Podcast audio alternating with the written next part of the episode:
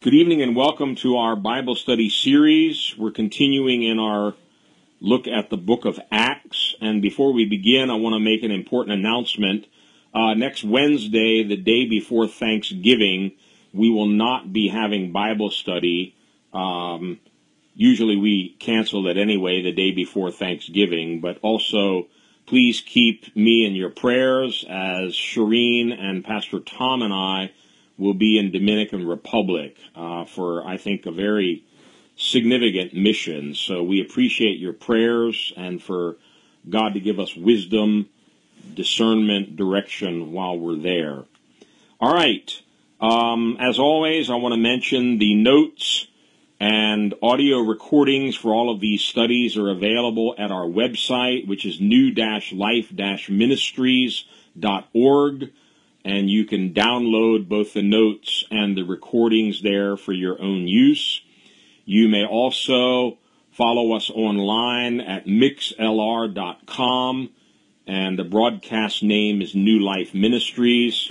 You can also subscribe to the New Life Ministries podcast if you have a smartphone or other device that can handle those things. Okay, we're in part four of this 12 part series in the book of Acts. And if you're following in the notes, we've come to page 49. And we're looking at Acts chapters 3, 4, and 5 in this part 4 of the study.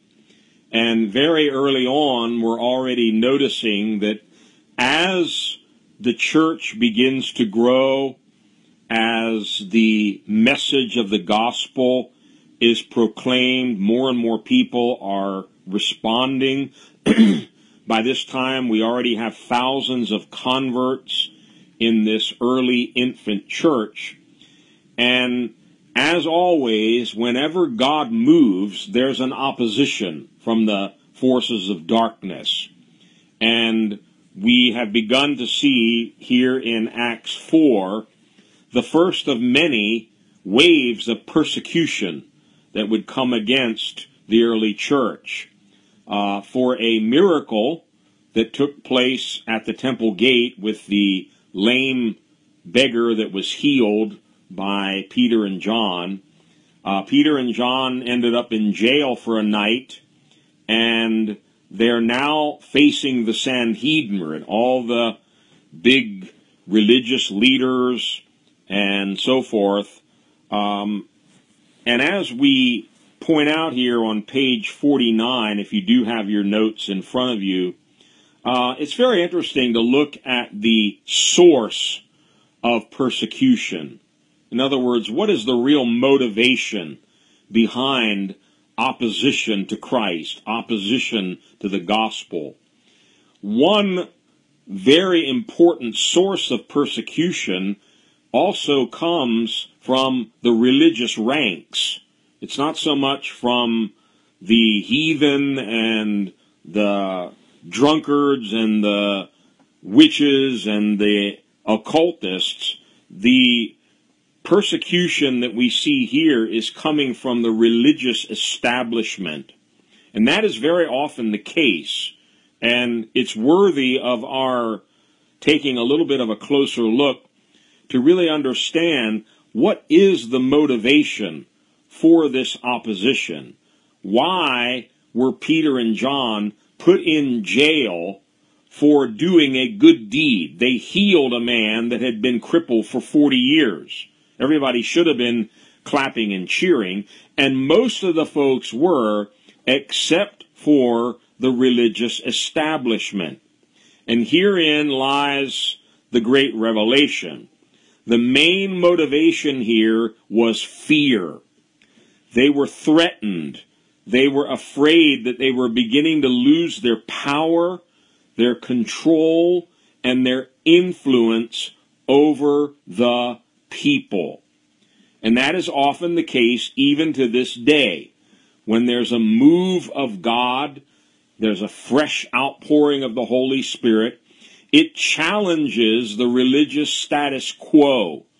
And those who have the most to lose are those that are in the establishment.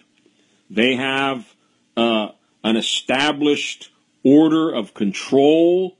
They often receive monetary benefits from the people, and they feel threatened whenever there's any kind of a fresh move of God that obviously is challenging their position, their control, and what is what has often become a dead religious establishment.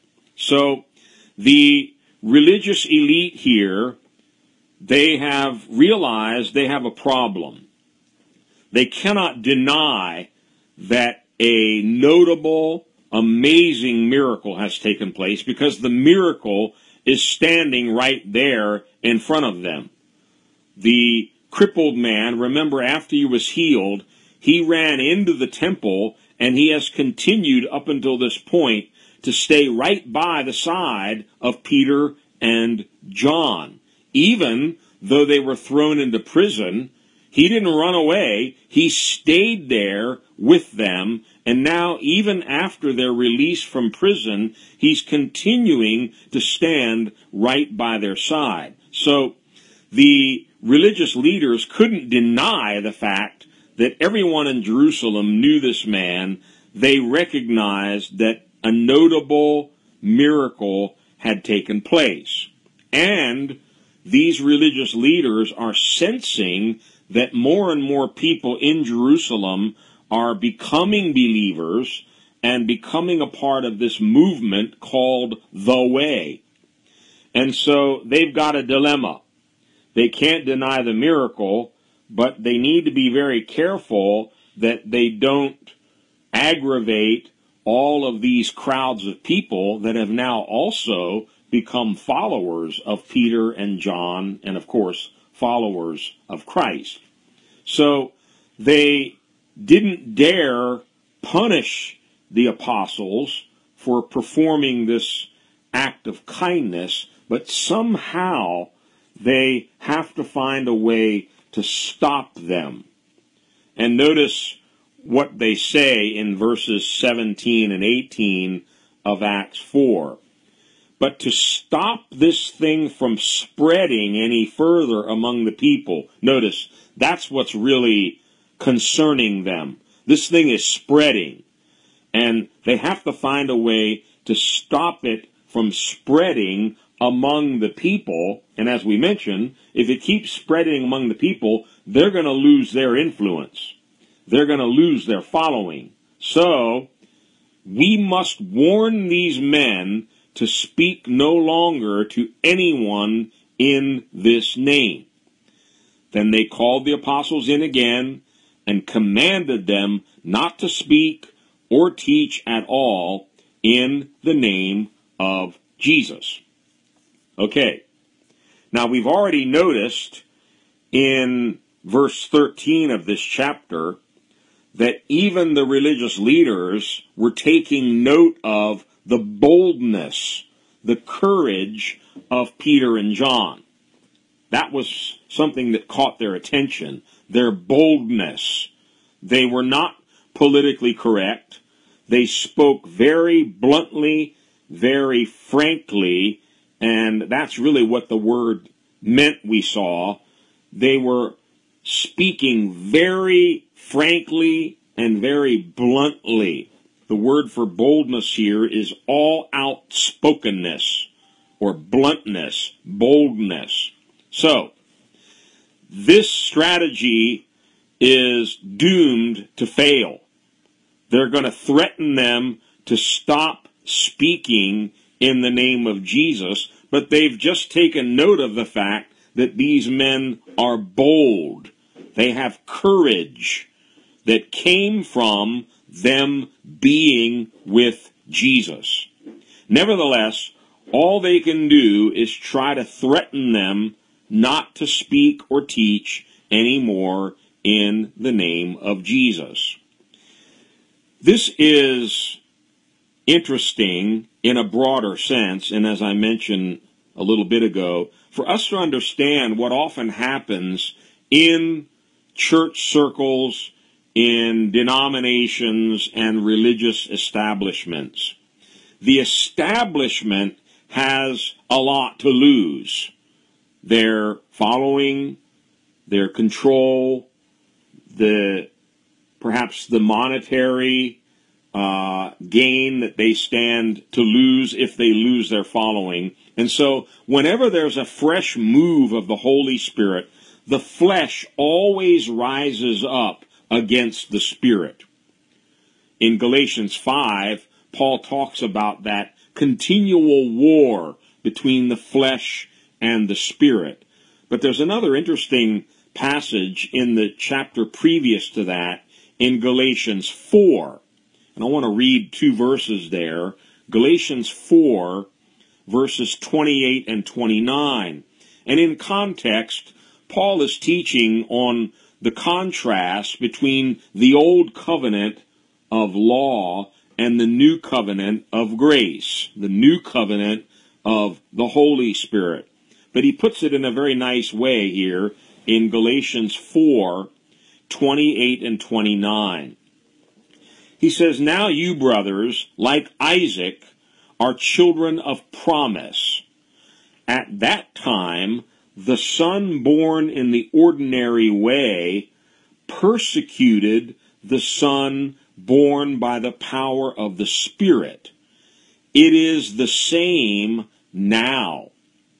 And you have to read the whole passage to get the context, but he's using Ishmael and Isaac as representatives or symbols of the old covenant versus the new. Ishmael was the son born in the ordinary way.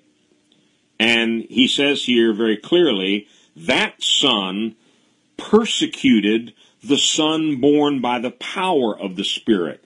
Now, you won't find that in the Genesis account, but the Holy Spirit gave Paul insight here into exactly how Isaac was born. Remember, Abraham and Sarah were way past the age of childbearing. They could not have a son in an ordinary way. So, they needed the power of the Spirit to bring forth this son. And so, the birth of Isaac is actually a miracle of the Holy Spirit. Now, notice again what 29 says here. The son born in the ordinary way, Ishmael, persecuted the son born by the power of the Spirit, Isaac. Okay, interesting insight into what really happened in the Old Testament, but he's not done yet. And these are the words that follow, and I've put them in all caps for emphasis in the notes. It is the same now. It is the same now that which is born in the ordinary way. It comes about just through human means, through natural means. No need for the power of the Spirit. A lot of religions are like that. A lot of denominations are run that way. Just by human wisdom, ordinary uh, human methods. Those organizations will always persecute that which is born of the power of the Spirit. So, whenever there's a move of the Holy Spirit, it's supernatural. It's not ordinary. And we're not meant to be ordinary people the churches that we are in are not meant to be ordinary. They're supposed to be extraordinary, supernatural, and what is happening in our churches should be explained only by including this dimension, the power of the Spirit. And let me just add this little sidebar. If everything that we do in our churches, in our ministries, can be accomplished without depending on the Holy Spirit, we're in trouble. We're in serious trouble. And if what is happening in our ministries can only be explained by the supernatural power of God, then we are more like the church that we're reading about in the book of Acts. So, the religious establishment, of course, they weren't depending on the power of the Spirit.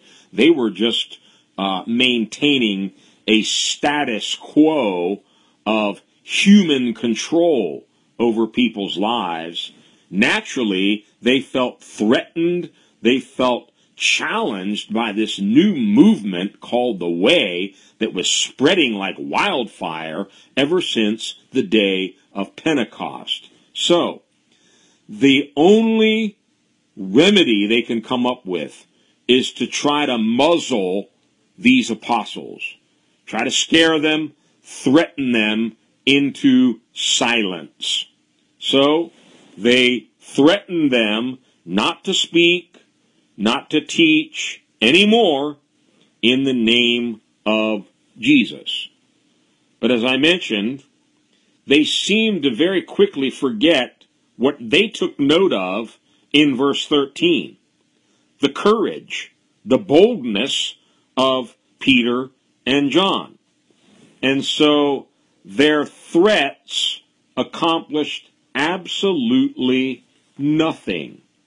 So after threatening them in verse 17, let's look at the next two verses. Then they called them in again and commanded them not to speak or teach at all in the name of Jesus, but Peter and John replied, Judge for yourselves whether it is right in God's sight to obey you rather than God. For we cannot help speaking about what we have seen and heard. In other words, nice try, but you're not going to shut us up. We can't keep quiet about this matter. Furthermore, there's a very important lesson unfolding here, and it's about submission to authority. Yes, the Bible teaches to submit to authority, but always, always, always, we must submit to the highest authority. Now, Romans 13 teaches us that governmental civil authorities have been established by God. And so we should obey them. We should obey presidents, governors, kings, police officers, other enforcers of the law.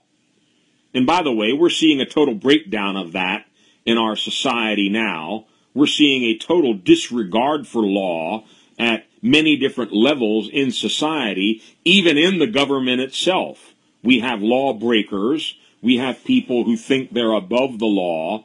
And a lot of what's being shown in the media in recent days as protests are not protests at all. They're riots. These are not the same thing.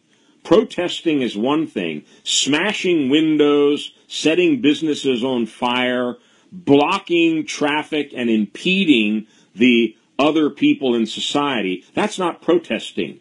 That is rioting. That is breaking the law, and it's an example of what we're going to see more and more of in these last days the spirit of Antichrist. The spirit of Antichrist is called the spirit of lawlessness. So those folks need to understand how law and order is supposed to work. Laws are meant to be obeyed, but here's what we need to understand in this passage. We always must obey the highest authority. So even though these high priests and religious leaders had certain authority in their religious circle, Peter and John understood something very important here. Judge for yourselves whether it is right in God's sight to obey you rather than God. So, whenever there's a conflict between a direct commandment from God or something that is clearly stated in the Word of God if there's a conflict between that and human authority, we must always appeal to the higher authority. Obey God rather than men. Now, if the law of the land has stated clearly the speed limit is 55 miles per hour, uh, I don't think you're going to be able to appeal to the judge when you get your speeding ticket and tell them, well, God told me I could go 60 miles per hour. That's not going to fly. That's not what we're talking about here. But what we are talking about is these apostles heard very clearly in the Great Commission that Jesus commanded them to go into all the world with the gospel. They were commanded to preach this gospel to every creature and to baptize and make disciples, etc. So when a human authority comes along and says, okay, stop speaking in this name. You can't talk about Jesus anymore. You can't speak anything openly in the public squares or in the synagogues concerning this name, Jesus. Be quiet. You can't talk anymore about Jesus. Well, they got it right. We can't obey you. We must obey God. So, we must always obey the highest authority. If God is telling us to do something different in His Word, in His commandments, than what the culture or what the laws are saying, we must obey God. Now, things are going to start getting real crazy in our culture, where, for instance, gay marriage has been legalized in all 50 states. Three more states were added to the growing list of states that now include Maryland and D.C. of legalizing marijuana. I don't care if they legalize heroin. That doesn't legitimize these things for a Christian. Okay?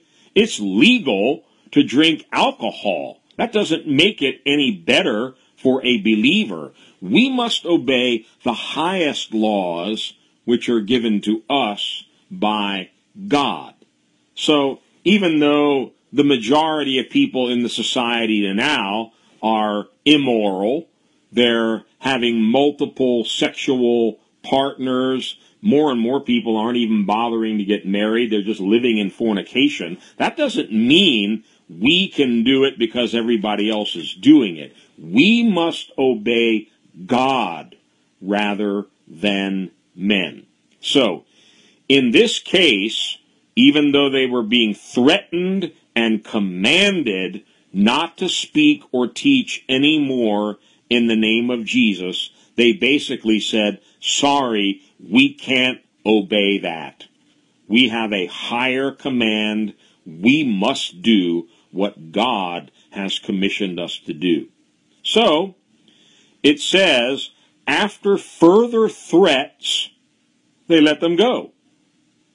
They could not decide how to punish them because all the people were praising God for what had happened. So, the religious elite is still in a real pickle. They, they've got to stop these men from continuing to spread this gospel all throughout Jerusalem, but they have so many followers already that they dare not punish them because it'll certainly start a riot. So they threaten them some more and then they let them go. Now we come to one of my favorite parts in the book of Acts. Just imagine you've just been released from prison for preaching the gospel. You've been warned and threatened don't talk anymore about this man, Jesus Christ, or you'll be, you'll be in worse trouble. So what do they do? Let's turn back to the story and we're going to read Acts 4 from verse 23 to 31.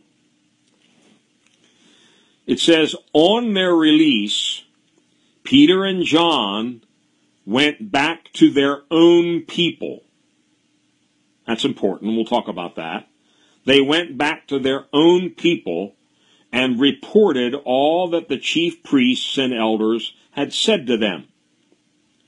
When they heard this, they raised their voices together in prayer to God.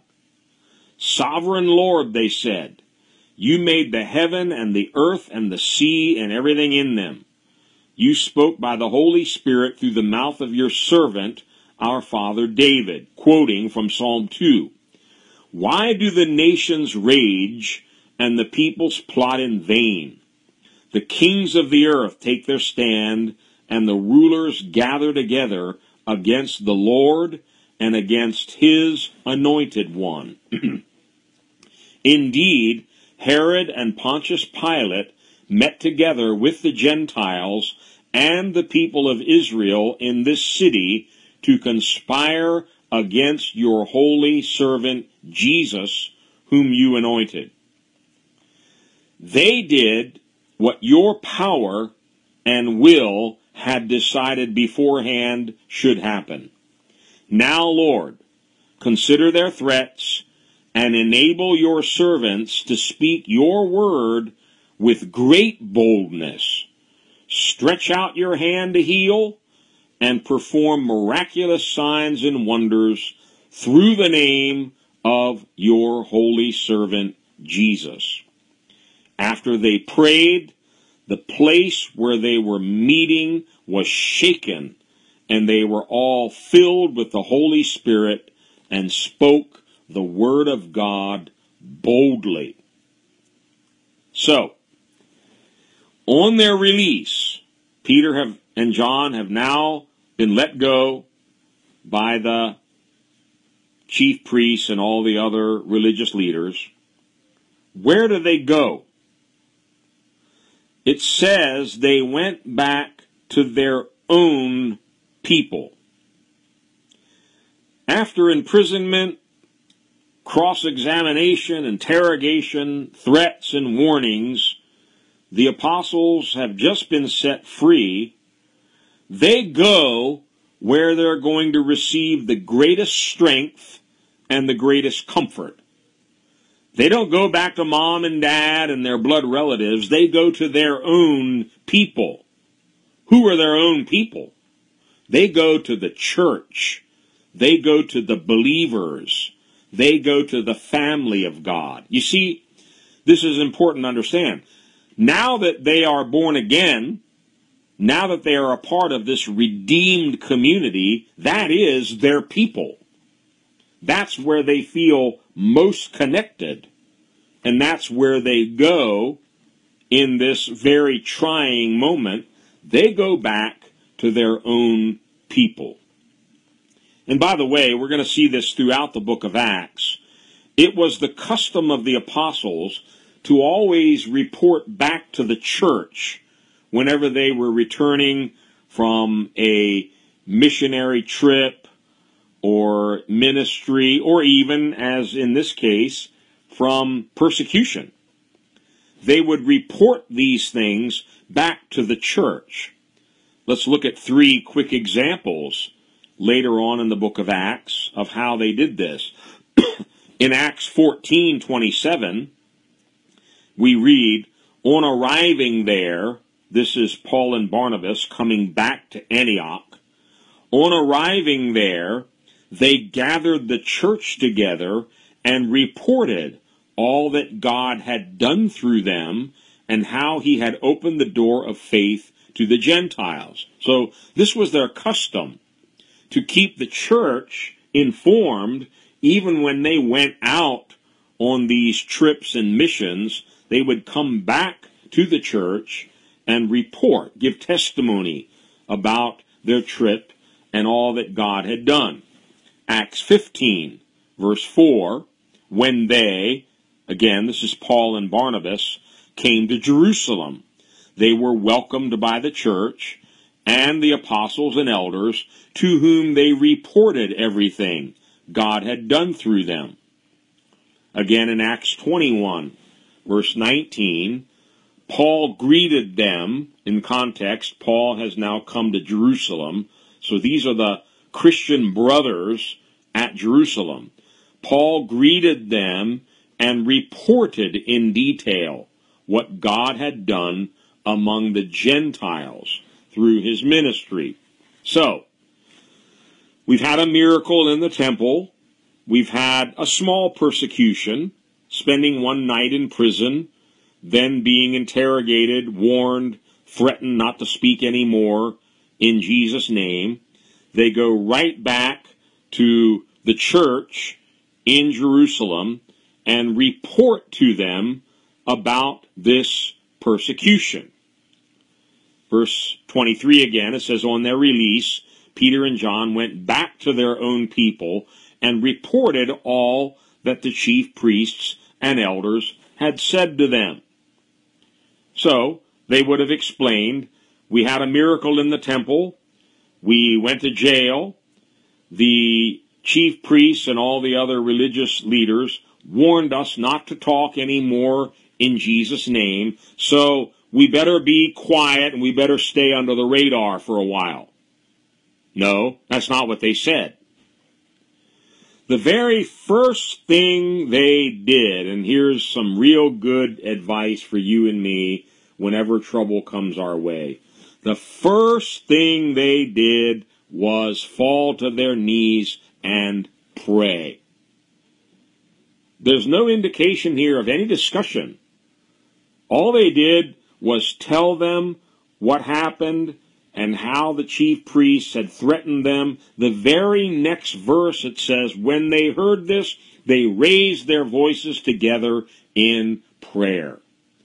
Oh, that we would stop wasting so much time talking, discussing, worrying, trying to come up with plans and strategies, and instead just run into the throne room and start raising our voices to God in prayer. And I like this prayer. It's a nice prayer for you to study on your own. They raised their voices together in prayer and the first two words are important. Sovereign Lord.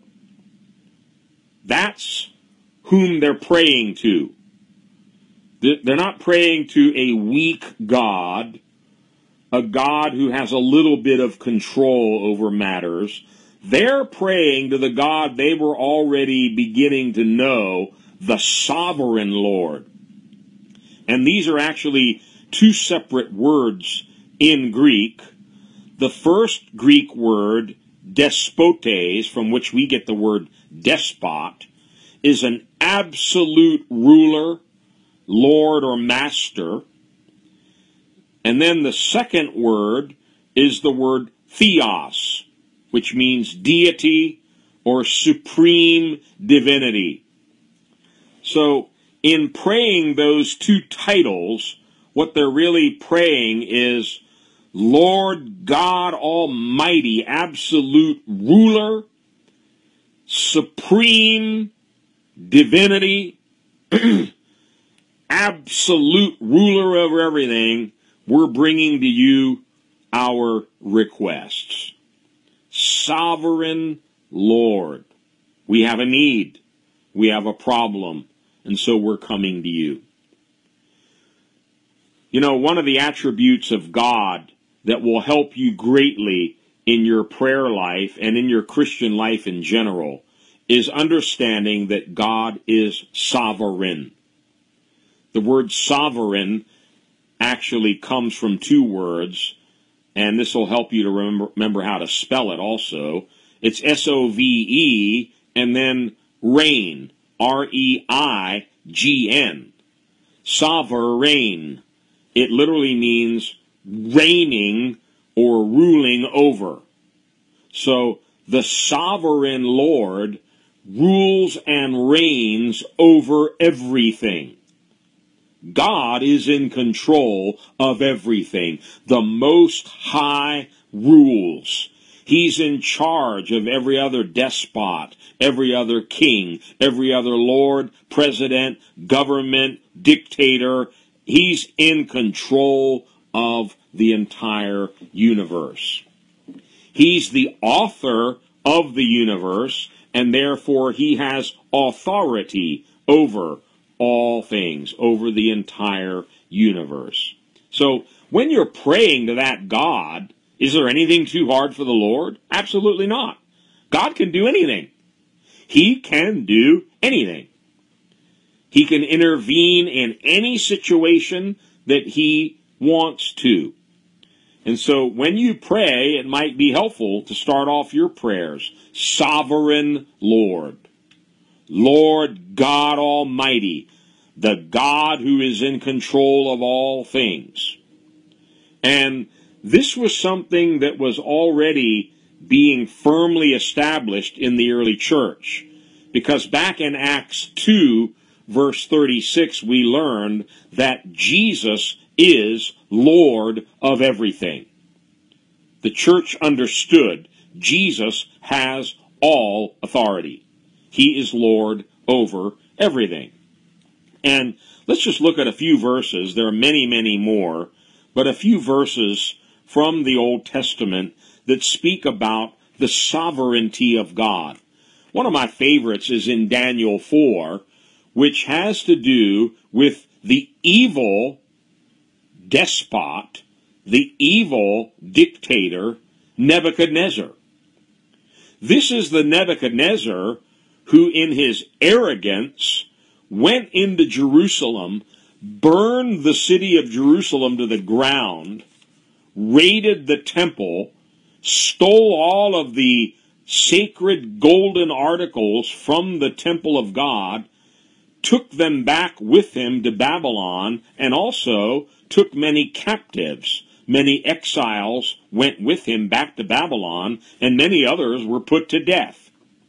This is that same Nebuchadnezzar, and you remember God appeared to him and basically told him, You're going to become a crazy man for seven years.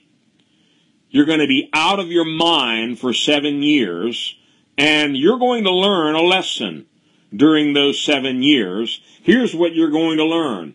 You're going to learn that the Most High rules. You're not the Most High, Nebuchadnezzar. There's one higher than you and I have absolute authority over you and your kingdom, and I can do with you whatever I choose.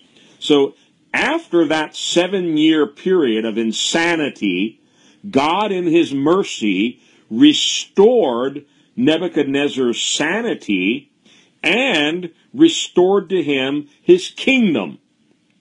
And Nebuchadnezzar was so transformed by this whole experience, he becomes a believer.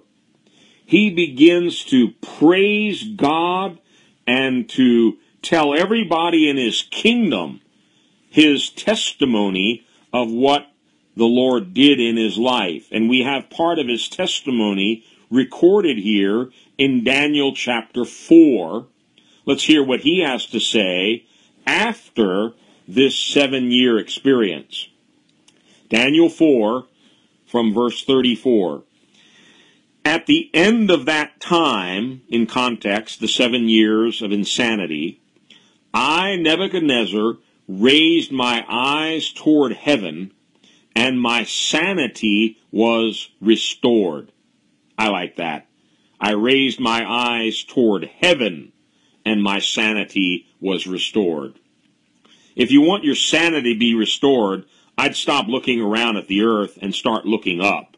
Look up toward heaven. Then I praised the Most High. This is one of the most amazing conversions in the Bible. This guy really got converted.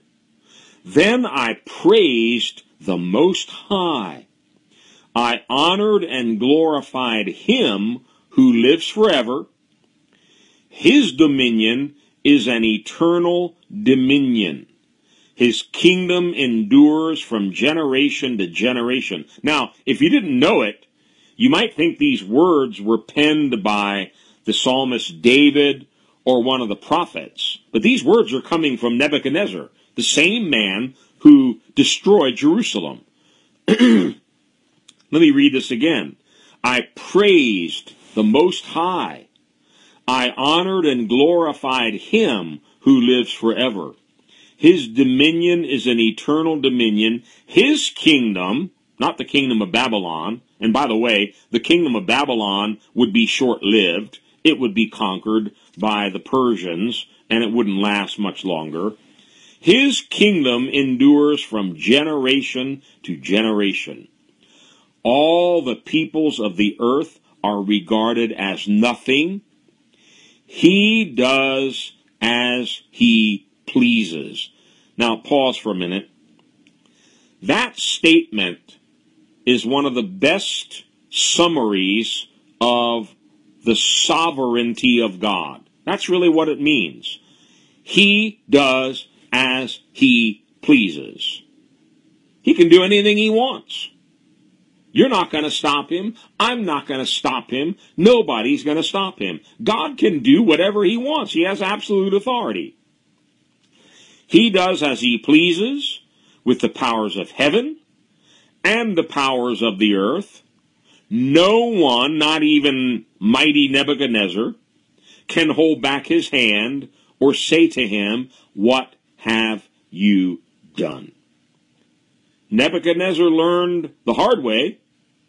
The Most High rules. His kingdom is an absolute kingdom and a dominion over all other kings and kingdoms. Psalm 115 verse 3 says the same thing. Our God is in heaven. He does whatever pleases him. Psalm 135 verse 6. The Lord does whatever pleases him in the heavens and on the earth, in the seas and all their depths. Let me say a word also about the recent elections here in the United States. A lot of people are upset with the results. Well, you can never please everyone, but one thing we as believers better understand very well the Most High rules. And that doesn't mean every elected official pleases the Lord. It means he put them there for a purpose. He raised up Nebuchadnezzar for a purpose. God puts people in positions of authority because it's his will. And the Christian church in America better understand whether they like everybody that got elected in this election or not. They better understand this is God's choosing and we better accept it. The Most High rules. Now, God sets up one, He puts down another. No one can predict what's going to happen in the future. But for now, God has spoken. And we pride ourselves, you know, on uh, being a republic and the whole democratic process of casting our ballot at the election booth and all of that. That's all good and well, but the Bible teaches something different. God rules. He puts up one ruler, he puts down another. And again, he's not endorsing every one of these candidates as his holy one. No, not at all. And this might sound uh, sacrilegious or heretical, but even terrible, brutal dictators like Saddam Hussein or uh, Adolf Hitler, God put them in those positions for a reason. He raised them up and he also pulled them down. But make no mistake, the Most High rules. Otherwise, you're left with a God who has limited power. And that's not the God of the Bible, and it's certainly not my God. My God is the Most High God. He has absolute power over everyone and everything. And the Word of God teaches us even the heart of a king, a president, a dictator, or an Adolf Hitler, even the heart of a king is in the hand of the Lord. And God can turn his heart just like a channel of water, just like turning on the faucet and turning off the faucet. God can do whatever he wants with these governmental rulers and leaders, kings, presidents. My peace, my confidence is Jesus is the King of kings. He's the king over all the kings, all the presidents. They must give an account to him. They are answerable to the ultimate sovereign authority of God. God is in charge. God can do anything. So, in their prayer, they're acknowledging, first of all, the sovereignty of God, the sovereign control of God over all the affairs of men. Then, in verses 25 to 27, this is something we've been seeing over and over in these opening chapters of the book of Acts, is frequent reference to Old Testament prophecy and showing how those prophecies are now being fulfilled. That's what happens next in this prayer. They're actually quoting from Psalm 2. And let me read uh, from Psalm 2 the part that they're citing in their prayer. Psalm 2, verses 1 and 2 reads as follows Why do the nations conspire and the peoples plot in vain? The kings of the earth take their stand, and the rulers gather together against the Lord and against his anointed one. This was pre- predicted by the psalmist David that earthly kings, earthly rulers, even religious rulers, would rise up in defiance against the sovereign Lord and against his anointed one. So they're quoting this as they're praying about this present situation with the religious persecution that's being brought against the apostles and the early church. So here's their prayer again. Sovereign Lord, you made heaven and earth and the sea and everything in them. You're the creator God. And because you created everything, you're sovereign. You spoke by the Holy Spirit through the mouth of your servant, our father David. And that's where the quote comes. Why do the nations rage and the peoples plot in vain? Kings of the earth take their stand and the rulers gather together against the Lord and against his anointed one. Now, in their prayer, they go a little further and they confirm how this prophecy has been confirmed and some of the exact individuals that fulfilled the prophecy. Notice in verse 27, they mention Herod and Pontius Pilate. They're part of the kings and rulers that gathered together against the Lord and against his anointed one. His anointed one is the Christ. It's Jesus. So, indeed, Herod, Pontius Pilate met together with the Gentiles and the people of Israel in this city, right here in Jerusalem, to conspire against your holy servant Jesus, whom you anointed.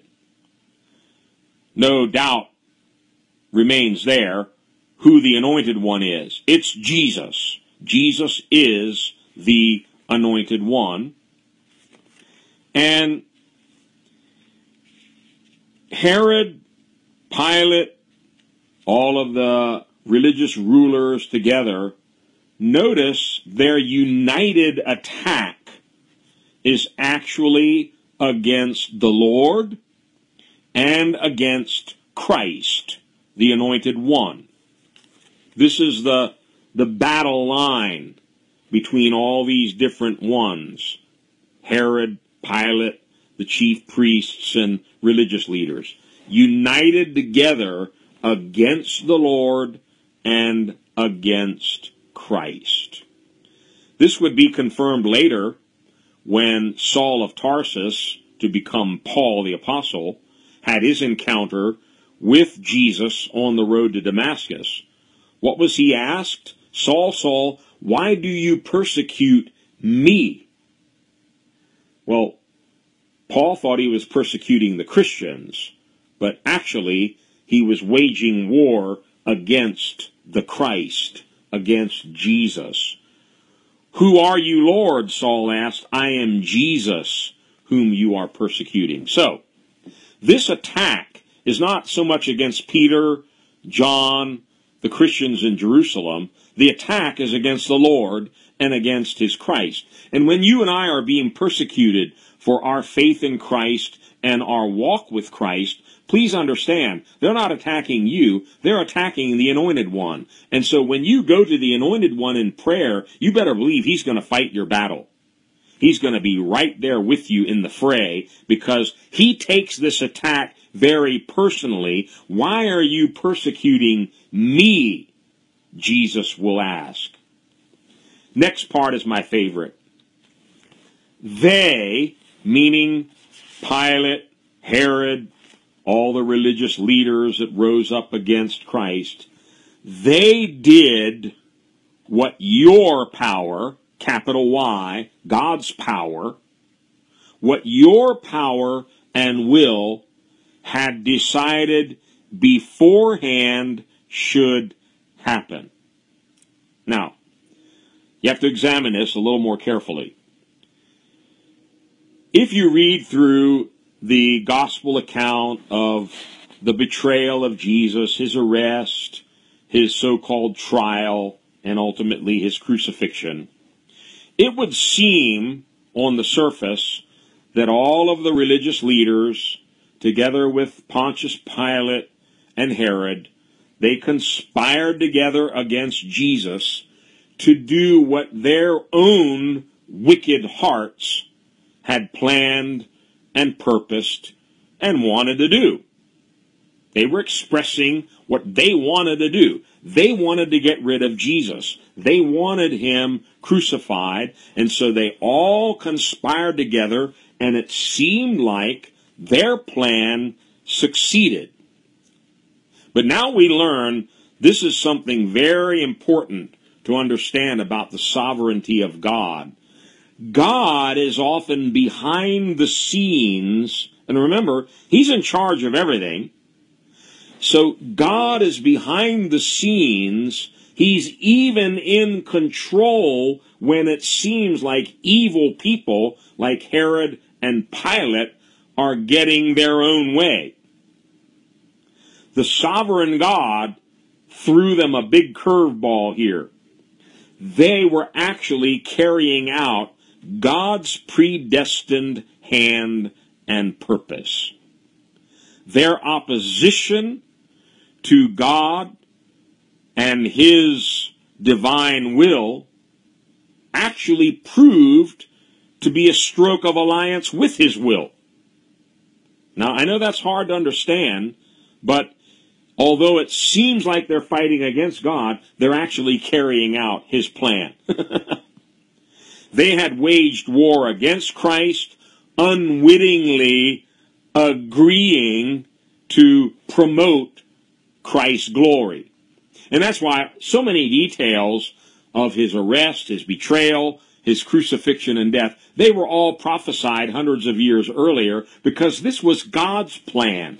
Unwittingly, they were carrying out the plan of God. That's why Joseph was able to tell his brothers, you meant evil when you sold me as a slave into Egypt. You wanted to get rid of me. You meant evil, but God meant good.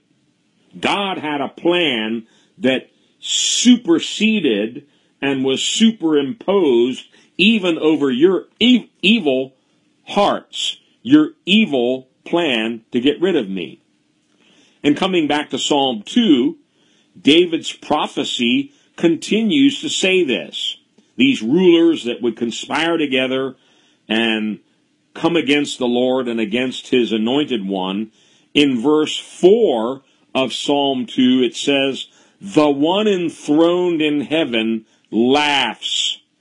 The Lord scoffs at them. So, God isn't the least bit worried or bothered about the Herods, the Hitlers, the Pilates, or whomever. He has absolute control. And in that same psalm, he says, I have set my king on my holy hill of Zion. None of you can stop me from my plan. But here's something that might help you. If not presently, maybe in the future when you find yourself in a difficult situation. God doesn't always calm the storm. Now, Jesus did that once when he was out on the Sea of Galilee with the disciples, but God doesn't always work that way. He doesn't always beat down every storm that rises up against him. Sometimes the Bible says he rides upon the storm. In other words, he's still in control, but he's using the storm to accomplish his greater purpose. Sometimes God can stop a flood, but sometimes he rides on top of the flood. These are things you find in the scriptures. For instance, Psalm 68 4, it says, Sing to God, sing praise to his name, extol him who rides on the clouds. He didn't rebuke the clouds, he rides on them. His name is the Lord, and rejoice before him. Psalm 29:10 The Lord sits enthroned over the flood. The Lord is enthroned as king forever. Now, if you know anything about a flood, a flood is a mass of water that's totally out of control. It has overflowed the banks. It is knocking down houses, trees, sweeping away people, cars, cattle, and everything in its path. It's the epitome of something out of control. But guess what? The Lord sits enthroned on top of the flood. So I hope you can get the picture here, and we're going to close at this point tonight. Herod, Pilate, chief priests, persecutors, Saul of Tarsus, fill in the blanks, anybody that tries to oppose the Lord and his anointed one, you better be on notice because the sovereign Lord is in control of you. And you may actually, even in your evil thoughts or desires, be carrying out his predestined plan. That's what it says. They did what your power and will had decided beforehand should happen. The Bible says the plans of the Lord stand firm forever. He frustrates the plans of the nations. He frustrates the plans of the kings, the presidents, the governments that try to rise up against him. But no one, no one will ever stop or frustrate the plan of God. Therefore, the safest place for you and me to be is surrendered totally to the sovereign God and his plan and purpose. Then we have confidence that all things are working together for our good because we've been called according to his purpose and we love him. If you're called according to his purpose, there is no purpose that can frustrate his plan for your life. God will have his way, and he might even use some evil people with evil intentions along the way to carry out that plan. Look at the life of Joseph. Beautiful picture of that. You meant evil, God meant good. In the end, God triumphed, and his plan marched forward. So, even persecution, when it arises in the church, God will use it for good. He will use it even for expanding his kingdom, adding even more to the church, and strengthening the faith of those believers in the church. Let's close in prayer for now. And again, one reminder if you joined us late, uh, we will not be having Bible study next week. That's November the 23rd, the day before Thanksgiving. So we'll be back once again the following Wednesday, November the 30th. Let's close in prayer. Sovereign Lord, absolute ruler over the universe, because you made all things, you're the author of all things, you also have authority over all things. Hallelujah. The Most High rules. God, I thank you that you rule in all of the affairs of men. You rule over kings, kingdoms, thrones, dominions. You are in charge, O God. And we, as your children, can take great comfort and strength from that, knowing that you are sovereign.